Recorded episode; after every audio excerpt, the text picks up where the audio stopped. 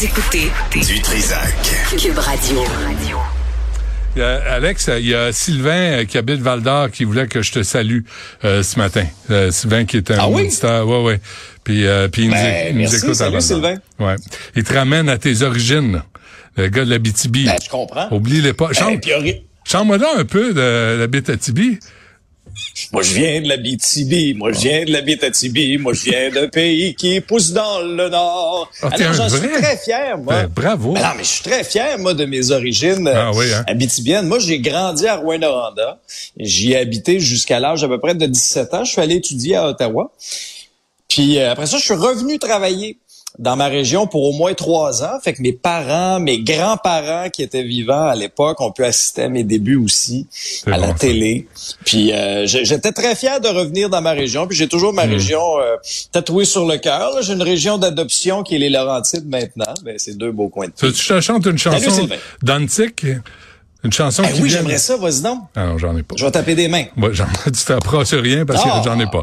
Euh, bon, la grève, est-ce qu'il y aura entente ou pas? Parce que les parents commencent à être impatients. Les parents commencent à être impatients, mais il faut quand même être encouragé par les signaux qu'on a vus là, hier. Euh, si au Vatican, lorsqu'on élit un nouveau pape, il y a une fumée blanche qui ressort de la cheminée, ben là, hier, en tout cas, on n'était pas loin de ça. Mais les choses changent tellement vite hein, au niveau de la négociation. Souviens-toi comment la journée a commencé avec le point de presse de la présidente de la FAE, Mélanie Hubert, là, qui était écoutez, des déclarations là, vraiment, vraiment, vraiment intenses en disant que euh, pratiquement je l'ai ici, là. Ces membres ont été floués aux tables de négociation. On fait des concessions, on n'a rien en retour. Là, tu te dis, waouh, ça va avoir l'air de quoi pour le reste de la semaine. Puis là, publication de la présidente du Conseil du Trésor, Sonia Lebel, sur X, qui disait d'importantes discussions ont eu lieu. Alors, je sais pas ce qui s'est passé en l'espace de 4-5 heures, mais visiblement, ils se sont enfin parlé après avoir taponné pendant des mois. Nous avons maintenant sur la table des éléments essentiels pour nous entendre. Moi, de la façon que je l'interprète, c'est que là, les, les, les, les principaux dossiers, il y a une voie de passage. Alors ça, c'est encourageant. Mais là, tu dis, lorsque tu vois ça, parce que c'est normal qu'on soit un peu sceptique, Benoît, là, tu te dis, coudonc, c'est une manœuvre un peu de la part du gouvernement pour influencer l'opinion publique. Mais là, un peu plus tard, la FAE a confirmé, en tout cas, certaines choses aussi sur les réseaux sociaux en disant, euh, plutôt la présidente du Conseil du Trésor a publié un message sur les réseaux sociaux. Nous serions dans une phase cruciale qui nous permettra d'entrevoir une entente. Nous pouvons également affirmer que les discussions à la table aujourd'hui ont été productives. Nous jugerons l'arbre à ses fruits. Bon. Honnêtement, moi j'ai l'impression, et, et c'est une simple, c'est ma lecture à moi des Ouais. événements là. Mais s'il y a un syndicat qui est le plus proche d'une entente avec le gouvernement, c'est la FAE. Mais là, si la FAE s'entend et le Front commun ne s'entend toujours pas, les écoles peuvent pas ouvrir. Parce que tu as le personnel de soutien qui est affilié à la FAE. Puis aujourd'hui, on est dans une grande journée de manifestation. Là. Peu importe où vous nous écoutez au Québec, il y en a probablement, vous n'avez probablement vu en allant faire vos courses ou quoi que ce soit. Vous avez probablement vu des manifestations. On veut vraiment mettre de la pression au maximum sur le gouvernement parce Mais- que l'échéancier, la fenêtre d'opportunité pour s'entendre avant Noël, elle est là, Ouais. mais elle se rétrécit. Mais tu trouves pas qu'on devrait séparer les dossiers comme le personnel de soutien, là, je veux bien, là. Je veux bien. Mais si t'es plombier ou électricien, travailles dans une école, ton horaire est pas pire pantoute. Si tu travailles au privé, euh, tu vas travailler le soir, puis la fin de semaine, puis on va t'appeler, puis tu sais, c'est pas la même réalité. Et là, j'espère qu'on retarde pas le retour en classe des enfants pour le personnel de soutien. C'est important, le perso- personnel de soutien. Mais mettons les choses euh, sur une liste de priorités. Mais je renchérirais à, à ton questionnement qui est très valable, Benoît. Est-ce que les parents vont continuer de, sou- de soutenir les syndiqués? Si, par exemple, les profs règlent, mais que là, il y a d'autres catégories d'emplois Ouais. qui n'ont pas réglé et qu'on peut pas retourner à l'école. Ça aussi, c'est important dans la bataille de l'opinion publique parce que le, depuis le début de ce conflit-là, puis je vous apprends rien aujourd'hui, là, massivement, les Québécois sont derrière les syndiqués.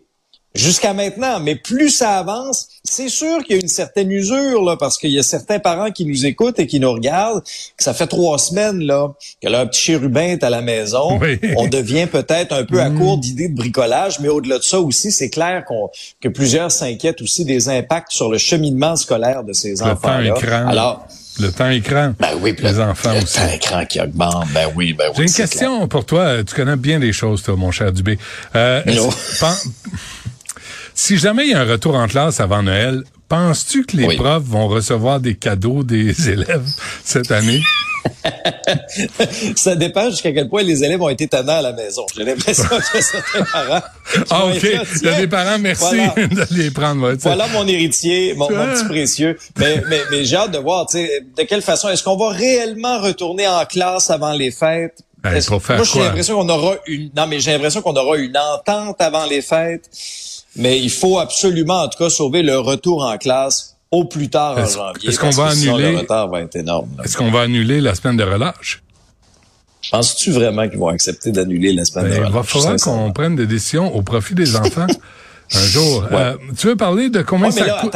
les parents, peu, les parents ont des vacances de prévues à semaine de relâche aussi. Là. Il y a des voyages, des voyages dans le sud, il y a des voyages de ski. Qu'est-ce qui est important? Des voyages de ski. Ah oui, c'est vrai. Puis des tournois de hockey, c'est vrai. Et les, oublie pas les tournois de hockey. J'oublie les priorités des Québécois souvent, excuse-moi. Ben combien ça va coûter pour garder Justin Trudeau au pouvoir, Alex? Ben, on a eu partiellement la réponse à cette question-là hier lorsqu'on nous a présenté en grande pompe cette entente euh, concernant l'élargissement du programme dentaire.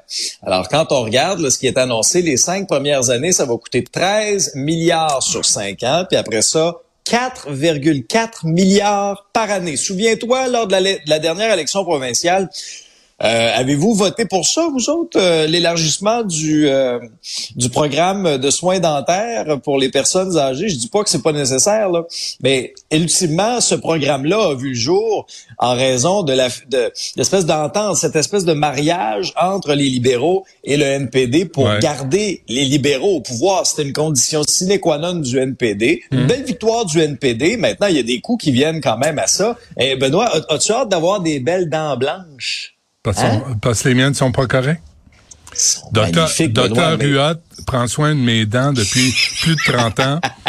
Euh, l'autre affaire, j'avais reçu euh, M. Singh ici en entrevue. Je lui avais dit, parce que je venais de faire l'entrevue, une autre entrevue sur une étude qui euh, révélait qu'une grande proportion des cabinets de dentistes se faisaient acheter par des compagnies en bourse parce que les profits ah sont entre 30 et 70% Ce qui veut dire que de l'argent public va aller à des compagnies cotées en bourse qui font déjà beaucoup de profits. Moi, ça me pose un certain problème. Je ne sais pas. J'ai un certain hmm. malaise. Oui, il y a ça, mais il y a aussi d'autres questions en lien avec ce programme-là, parce qu'on comprend que c'est une gradation. Là. Je vous résume un peu les grandes lignes, là. mais tu sais, pour les personnes, par exemple, qui ont de 65 ans et plus, qui ont un revenu familial de, de 70 000 dollars et moins, si vous n'avez pas d'assurance dentaire, parce que ça, il n'y aura pas de double trempette, là, euh, vous allez être remboursable à, franc, à 100% pour vos frais dentaires par, la suite, ben là, il y a toute une gradation aussi à qui va être admissible quand. On va commencer par les 87 ans et plus. Alors, à partir de la mi-décembre, ces gens-là vont pouvoir déposer une demande. Puis après ça, on y va par strate d'âge jusqu'aux 65-69 ans en mai 2024. Puis les services dentaires admissibles, c'est assez large, là, que ce soit nettoyage, détartrage, examen, radiographie, plombage, protège, chirurgie. C'est assez large. Mais là, tu sais, Benoît, est y a-t-il un plafond parce qu'un plombage, là, tu peux avoir différentes catégories de plombage. Ben Est-ce que nos aînés vont tous se retrouver avec des plombages en or, Benoît? Ah non, arrête. Non, mais, mais, mais tu ris, mais la, la santé euh, de la bouche, là, c'est important. Ça, c'est lié aux problèmes cardiaques. Puis ça, faut faire attention. Ça. Fait que faites-vous nettoyer les dents, allez voir votre dentiste, même si ça coûte cher, coupez ailleurs, là, mais ça, prenez soin de vous. Tu on amène notre char dès qu'il y a un bruit au garage. Ça, là, c'est nous autres, là. C'est notre vie, c'est notre santé. Prenez-en soin.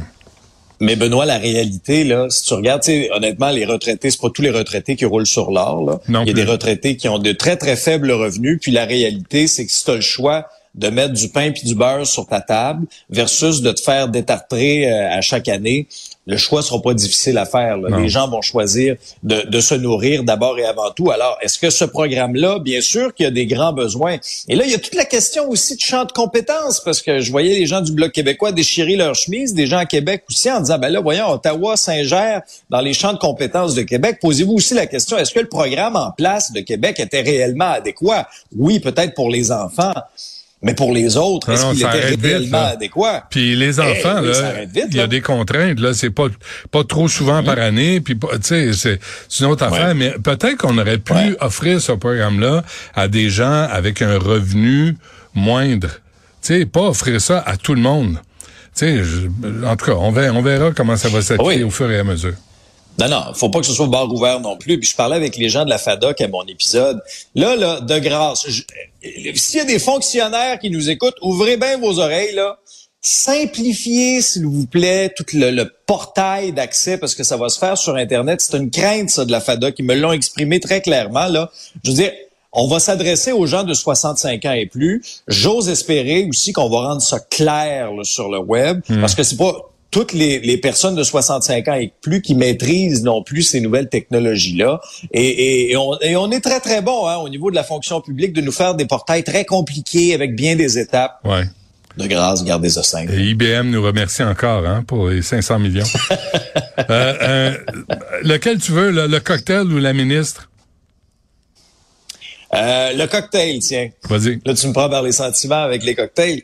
non, mais c'est pas un genre de cocktail qu'on aime. C'est un hein? genre de, c'est le cocktail, là, le cocktail qu'on veut pas avoir pendant le temps des fêtes. Non, même pas Molotov. Hmm. Cocktail de virus. C'était dans le devoir ce matin, une entrevue intéressante avec le directeur national de santé publique, le docteur Luc Boileau, qui fait une mise en garde, là, à l'approche du temps des fêtes.